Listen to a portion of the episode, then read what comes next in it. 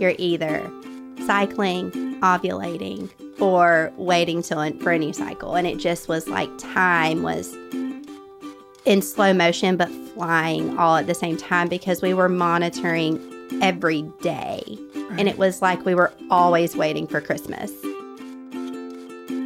Hey, Mama. What do you think of when you hear the word success? Fame, status, and fortune? What about rocking your baby to sleep or coaching Little League? Advocating for your special needs child or mastering meal planning? Maybe going back to school or starting your own business? The truth is, success looks different for us all, and it may change depending on the season of life you're in. After finding myself in a dark place, I decided to set an example for my two boys by intentionally choosing what I wanted for my life and seeking it, even if it was scary. And now I'm so excited to bring you stories of other moms who are living out their version of success. I plan to ask these incredible women not only about their journeys, but how they are making it through the madness and the magic that we all know as motherhood. So, whether your assistant just brought you a hot espresso or you're rocking your baby on a third cup of reheated coffee, settle in and get ready for some goodness. I'm Shannon Carruthers, and this is the Successful Mama Podcast. Hey there, Mama, and welcome to this week's episode of the Successful Mama Podcast. I'm your host, Shannon Carruthers. I am a habit and success coach for moms, and I'm really glad you're here. I also have the opportunity and the pleasure to host this podcast each week and interview moms who are living out their version of what it means to be successful in their lives. I get to hear their stories and let them share the highs, the lows, all the and all the in between. And this week is no different. Our guest is very near and dear to my heart. Her name is Alyson Moody, and she and I go way back to childhood, in fact, because we met at church camp. Now, if you've been listening for a while, you may remember the story of where I went to church camp, I met a boy, later he ended up being best friends with my husband, and that's our history. Each and every summer, I went to this camp and I looked forward to it so much, and Alyson is a friend from there. And it's really funny because now we live super close, like 30 seconds away. We can throw a rock at each other's house. And it's just funny how all those things seem to work out. Small world, right? But let me tell you a little bit about Alyson and her story. So, you may have noticed in the title that this is part one of this episode. Now, we've not done any two part episodes before, this is the first. But Alyson and I spent a long time together in our conversation, and she shared a lot. And after a lot of deliberation, I decided this was the best way to share it with all of you because I want to tell you it is a heavy subject. We are talking this week about infertility. And next week, I just want to go ahead and give you the warning we're going to be talking about infant loss. And so I want you to use your discretion, especially if you've got kiddos around or this is a particularly sensitive subject for you. I just want you to be aware of what is to come. But Alyson was so vulnerable and open, and I so appreciate the way that she shared not only her own emotions, but how the people around her supported her and affected her in the best ways. And I don't know about you, but that was super helpful to me because it gave me a better understanding of how can I support people when they're hurting? How can I reach out to them when I don't know what to say? So, with that, I hope you will get ready for our very first two part episode. So, let's go ahead and get started, Alyson. Why don't you just introduce yourself? Tell everybody a little bit about you. My name is Alyson, and I'm a teacher. I teach fourth grade math. And, you know, we live in Madison and we go to Mayfair Church of Christ. And, you know, we live a pretty, pretty easy life, hanging out with the kids, Alabama football, basketball, gymnastics, all the sports. roll Tide. There you go, roll tide. You got to end it with roll tide. That's like stereotypical. If you're listening and you're not from Alabama, I mean, you know, like the track record there, but like that's how you greet people here. A lot of times people just say, roll tide. Roll There's tide. so many people in our neighborhood that are transplants who work out on the arsenal. Uh-huh. And we're like, are you Alabama or Auburn? Have you picked yet? And our next door neighbor chose wisely. Okay. So, because he noticed that a man at a bar in a restaurant that he was at one time did had on an Auburn hat and he felt like he was getting no service. So he chose he chose to be an Alabama fan. What True a reason! Story. What a reason to choose Alabama. That's hilarious. All right, so Alyson, let's get into your story. Um, you want to go back and just start with a little overview of childhood and talk us into your first first baby.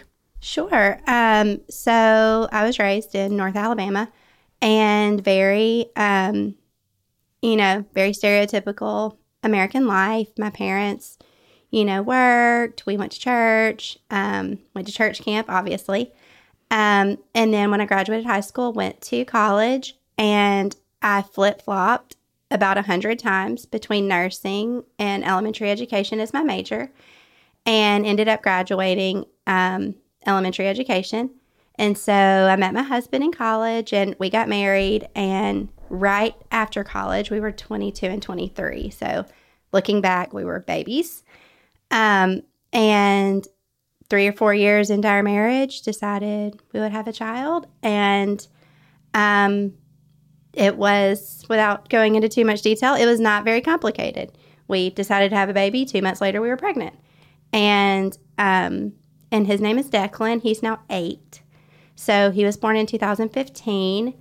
And everything, you know, delivery, you know, pregnancy, everything textbook.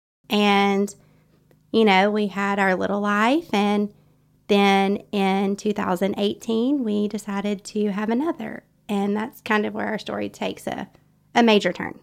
Yeah. So, um, so before we get into that, I'm just curious. Did you um, did you stay home with Declan? Did you work during this time frame? Other than maternity leaves, I've never not been a working mom. Gotcha. That's awesome. Um, and so, with that, let's let's kind of move into tell us what happens next. So, February of 2018, as a lot of families, you know, I'd kind of for six months or so been like, you know, maybe we could have another. And so in February of that year, my husband decided he was on board.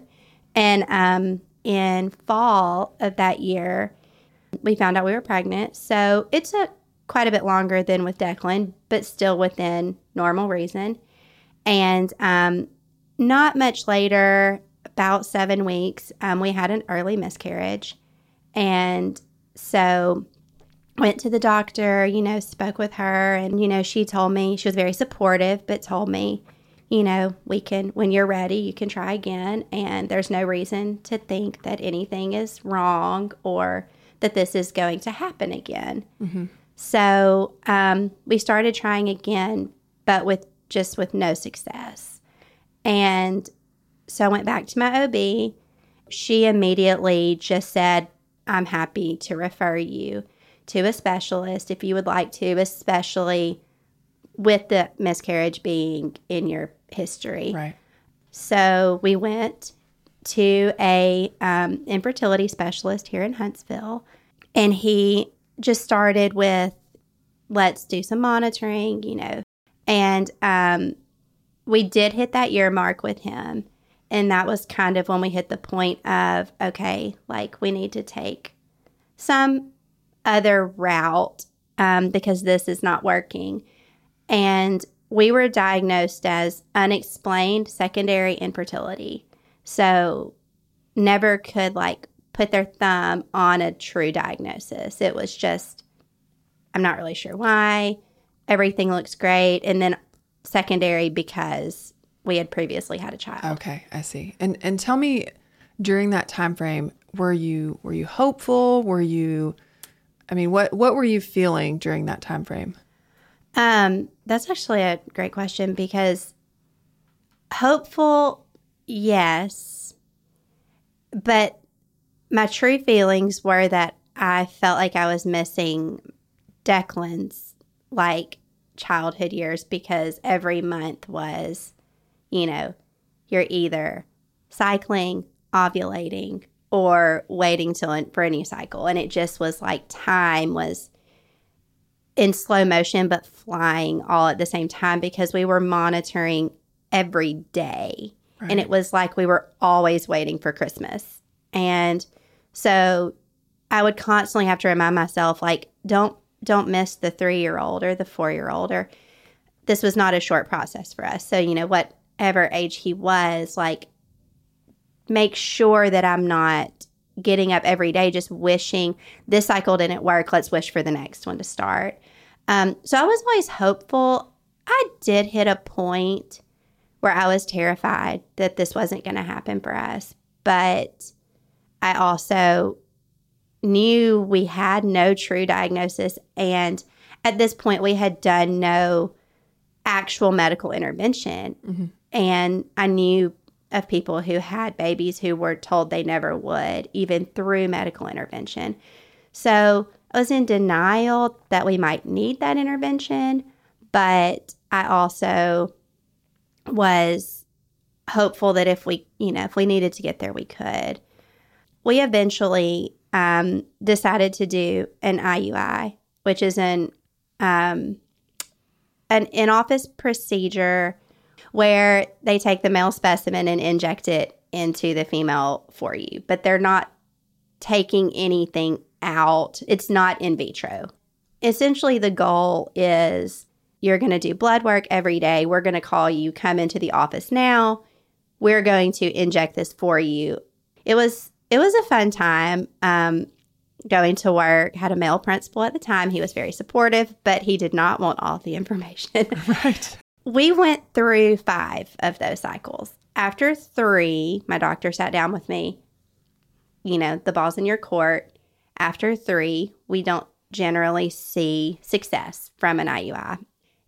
But once again, we had no diagnosis. We had no understanding why I wasn't getting pregnant. And so we opted to do two more rounds of IUI. And then finally, I guess I just needed some time, came to terms with the fact that IVF is where we were going to land. My husband was very supportive of whatever choice I made, but I was afraid to go down that path because it that was it. Like short of adoption or maybe surrogacy, that was that was the last route of like me carrying our biological child. So before you move into the next part, I'm curious to know he was leaving that decision to you. I'm sure you guys, you know, talked about it, but he was right. giving you the option there. Did you have a close friend? Did you have anybody that you were sharing this with to lean on, or was this all you? So, like, we weren't super open with what we were going through. Our parents did not even know. Oh, really? Um, you will start to learn, even as our story gets deeper, that um, I have a few very close friends who knew every step of the way. That um, one of them at the time was actually a coworker of mine. My coworkers, and when I say my coworkers, the people teaching on my grade level. Okay. So there was really no not telling them because I was in and out of work so much. Right. Where my parents didn't see me in and out of work. His parents don't live here. So mm-hmm. they didn't see that. Um, but I think some of it, we weren't not telling our families because we didn't want them to know as much as I think we just felt like we could protect anyone that we could from it. I understand that. You know, so there were I had my coworkers who those were the people that I was seeing on a daily basis. Those were the people who, you know, they knew. Um, I changed jobs. I was working in a public school. Um, and I moved. I'm currently in a private school, and um, I moved to that school, and um, it was after my fifth IUI had happened, and um, so the school is Madison Academy. It's a great school.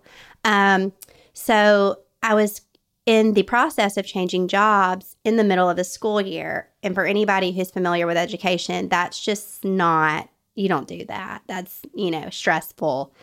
Um, but there was a position that popped up and it was fourth grade math, which is exactly what I was currently teaching.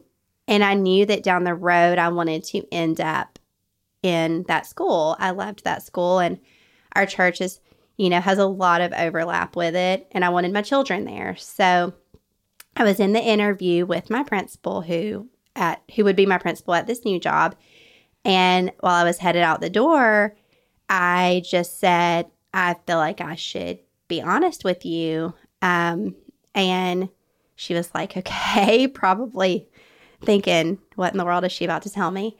And um, I told her, I said, this was November. I said, in January, we are starting the process for IVF.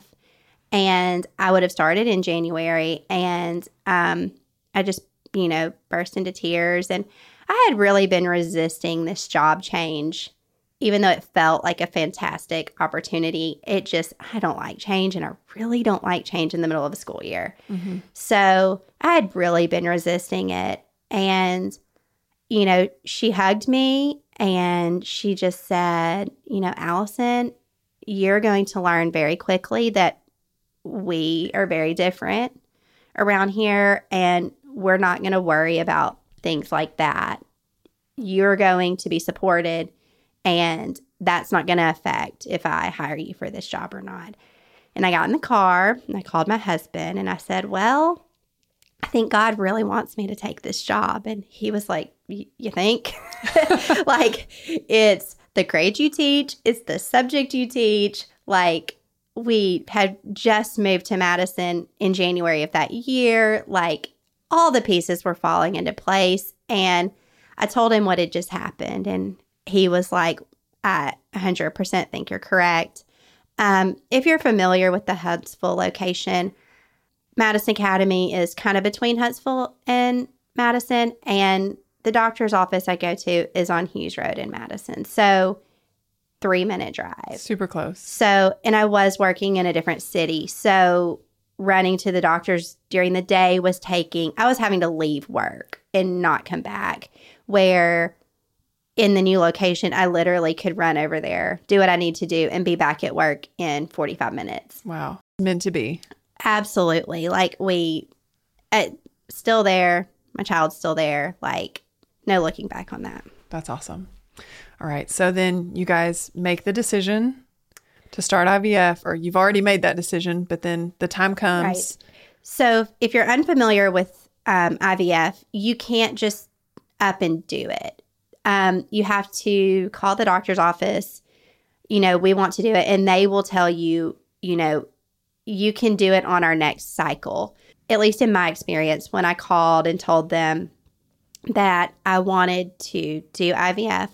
So this was in December. So they said I could start in January. They put me on a um, a birth control pill, but they had me take just the middle week like over and over again and it basically just kept my body in mid-cycle. No ovulation no period. How did that how did that feel? Because i know i mean as we go through our cycles we go through different emotions and feelings and tiredness and levels of you know creativity even. How did that did you notice a difference in the way you felt based on staying in that mode of your cycle?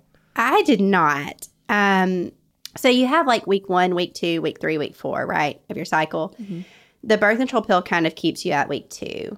So you're not on your period, but you haven't ovulated yet, Right. which is if you track your cycles and you work out, you probably notice that's when your workouts are a little bit easier. that's a good week A little bit, right. So um, to be there for a little bit was was okay with me. yeah okay so you guys continue on this journey find out you're pregnant at how how long did it take to So, um, I started this job January, and I also started medication for IVF in January. And um, we went through the whole thing of medications and injections at home and doing the retrieval. And um, everything was fantastic. If you've ever, I've watched so many TV shows that inaccurately portray IVF and infertility, but if anybody watches the show This Is Us and Kate giving herself shots in a bathroom at a restaurant, I've told a hundred people like that show hit the nail on the head. I remember one night giving myself a shot in the bathroom at Taco Mama. I gave myself a shot in the bathroom one time at an Alabama gymnastics meet. Like, and it was all fine. Like, it was, um, it wasn't like every night I had to do that was an emo- like it just was what we were doing at the moment. Right. But just I just like to call out that show because if you want to see what it's a show that actually portrays it correctly and not just oh my goodness we're pregnant and, right um, they hit the nail on the head.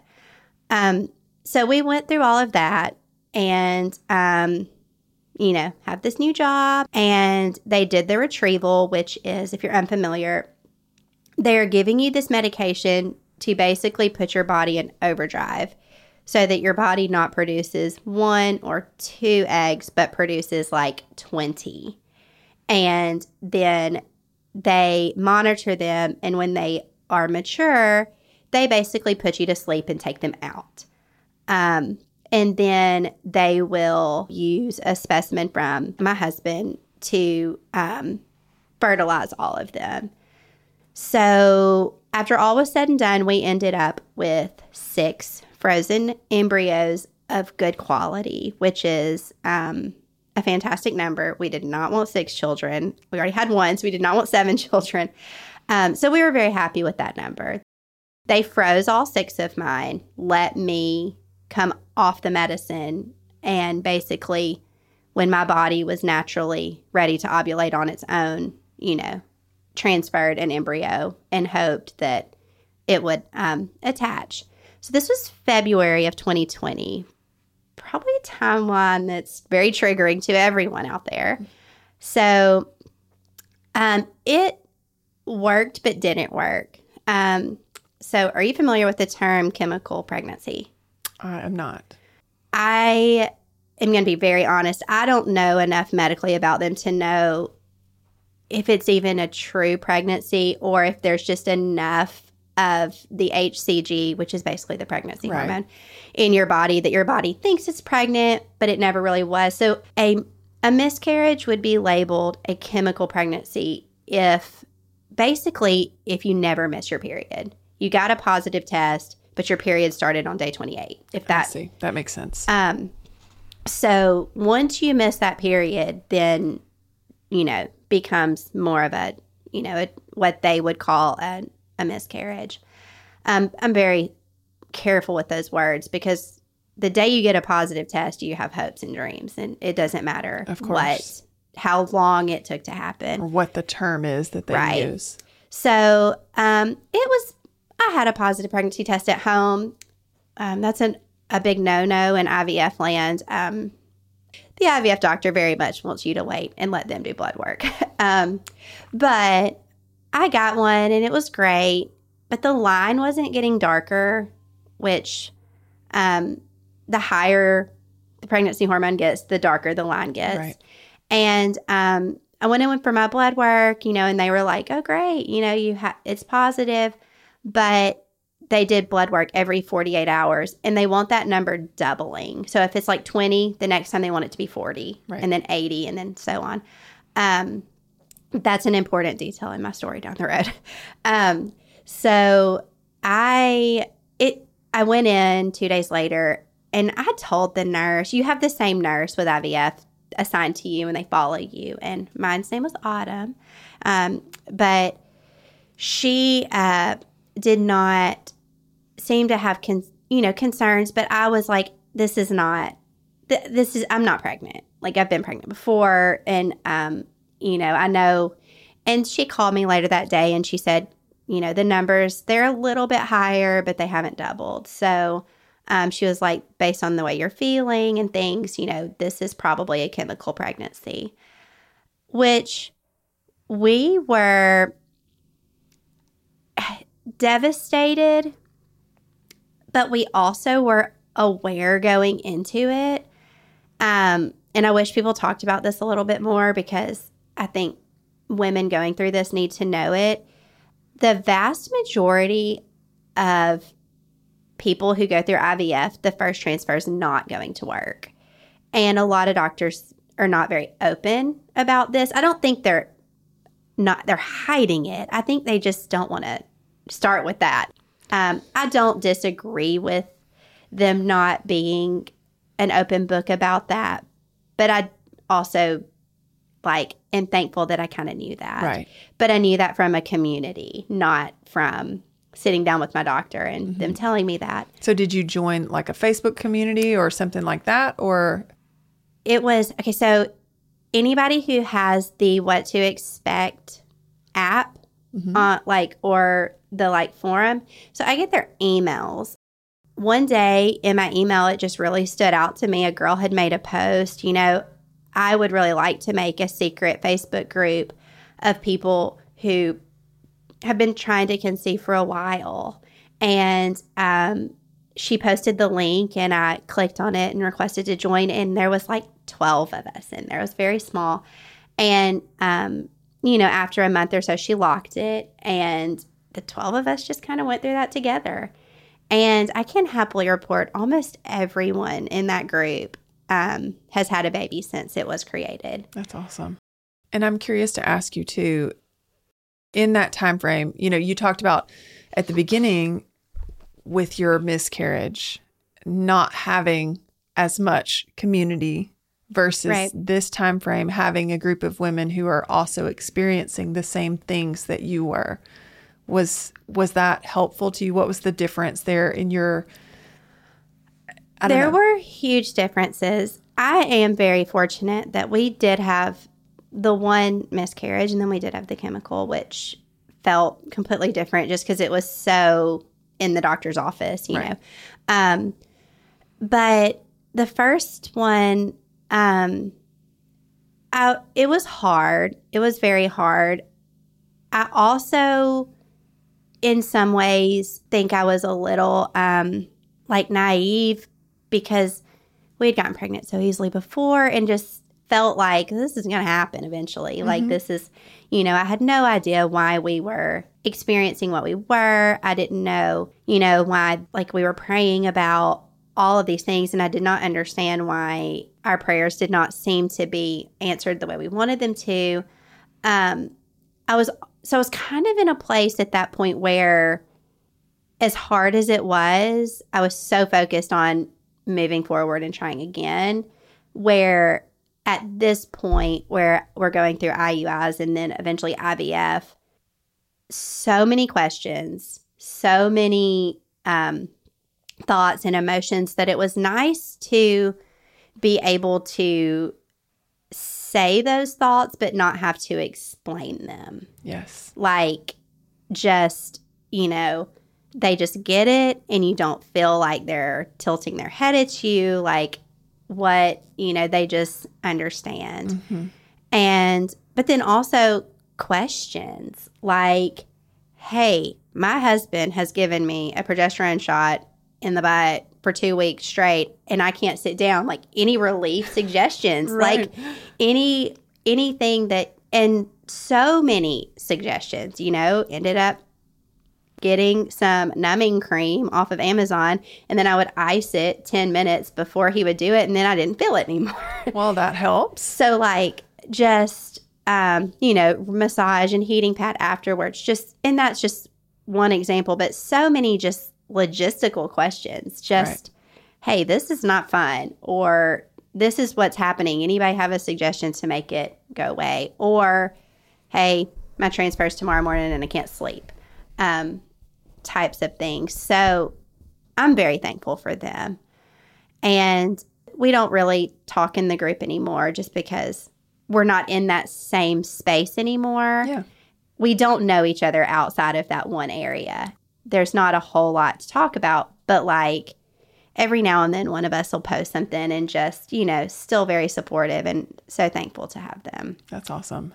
And I think it's it speaks to the fact too that like you can have people in your life for a season that are so Right. important and valuable to you and then in another season, you know, they're not and that's okay. Right. And social media has such a negative, you know, outlook out there for a lot of people. But in my case, and in this particular case, like it was not these people who have no life and no social life just talking to each other on Facebook. Like it was a community that I wasn't going to walk down the aisle at the grocery store and, hey, you struggling with infertility? Like, can we be friends? Like, Right. it was just a way to connect with people and it didn't matter what part of the country we lived in i'm to be honest not even sure everyone lived in the united states. I feel like one girl lived in canada maybe. But it was just a way to connect with those people that you don't just walk around with a sign on your back. Right. where that would be fantastic in some weird way. But like you sometimes don't know how to find those people Of and you course. don't know. And people who want to be open on their personal social media that they are currently struggling with infertility like that is fantastic and they probably make connections that way and i think that that's great for us that wasn't where we were and Right. that wasn't how i was going to find my people Yeah, you that, know that makes total sense. Um, and so, so tell me what happens next. Okay, so we're February of 2020. In March of 2020, the world shuts down. Um, all elective procedures are put on hold. Like you can't have any type of medical procedure that's not considered necessary. Um, I will not get on my soapbox about how that was considered elective and not necessary, but it was. Um, so essentially, my doctor's office was not allowed to be open. They could monitor people already pregnant. They could monitor people pregnant who may be having issues, but they could not move forward getting people pregnant. So we took a couple months off, no medication. We couldn't, we didn't leave the house. I was teaching virtually. My experience in that was that was the best gift from God that my household has ever experienced. We enjoyed our son, who was four at the time. We ran around the neighborhood. We played. I was not on anything making me feel emotional or angry or sad or all of the things. I was sleeping fine. I wasn't overly tired on some days and, you know, wide awake on others. Like we were just at home and enjoying our kid. And it, I mean, it was frustrating in the moment, but like it was so nice to hit that pause button, you know, and most of you who at least lived in our area, we had the best spring weather that year. Yeah, it was great. And so I felt great. I was able to like work out the way I wanted to, and it just was fantastic.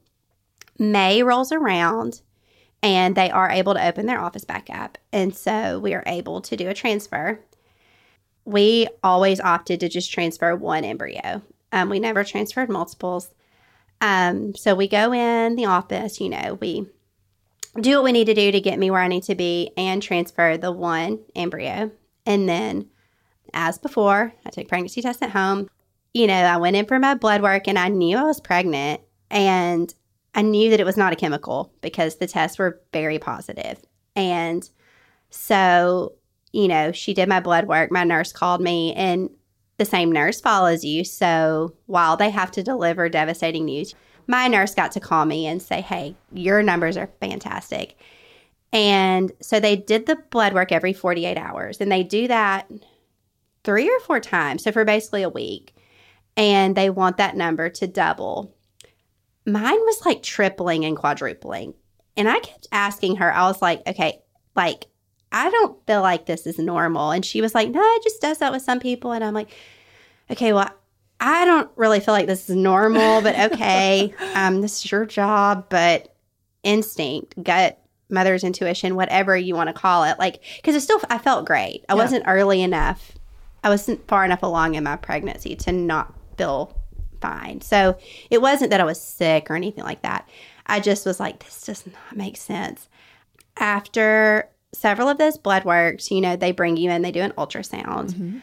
Um, most of the time, it's before six weeks, so there's no heartbeat or anything, but they just check, you know, and monitor you. And so she's like looking around, and my husband is sitting in the room watching the screen, and he said, What is that? And like pointed on the screen. Nurse had noticed nothing. And she was like, Oh, you have twins. All right, Mama. So we're going to stop here and continue Alyson's story next week. But I hope you enjoyed this episode. I hope you learned something from it or took something positive away from it.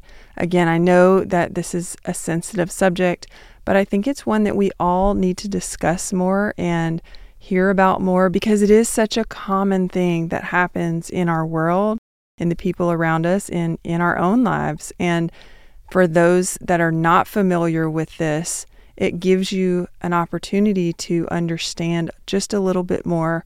And I think that that is how we build connection is just by trying to better understand one another, having empathy for each other, and also if you're struggling with this, knowing that you are not alone. And so you are in my thoughts, my prayers, and with that, I hope you will tune in next week to hear part 2 of Alyson's story. Thanks for tuning in. I hope you enjoyed this episode of the Successful Mama podcast. For more information, head on over to successfulmamapodcast.com where you can find show notes and all the links mentioned in today's episode. Tap that share button and remember to tag at Successful Mama Podcast. And make sure to go leave a review, it really does help. A special thanks to Will Carruthers. Until next time, remember, Mama, success looks more than one way, and it's up to you to define it.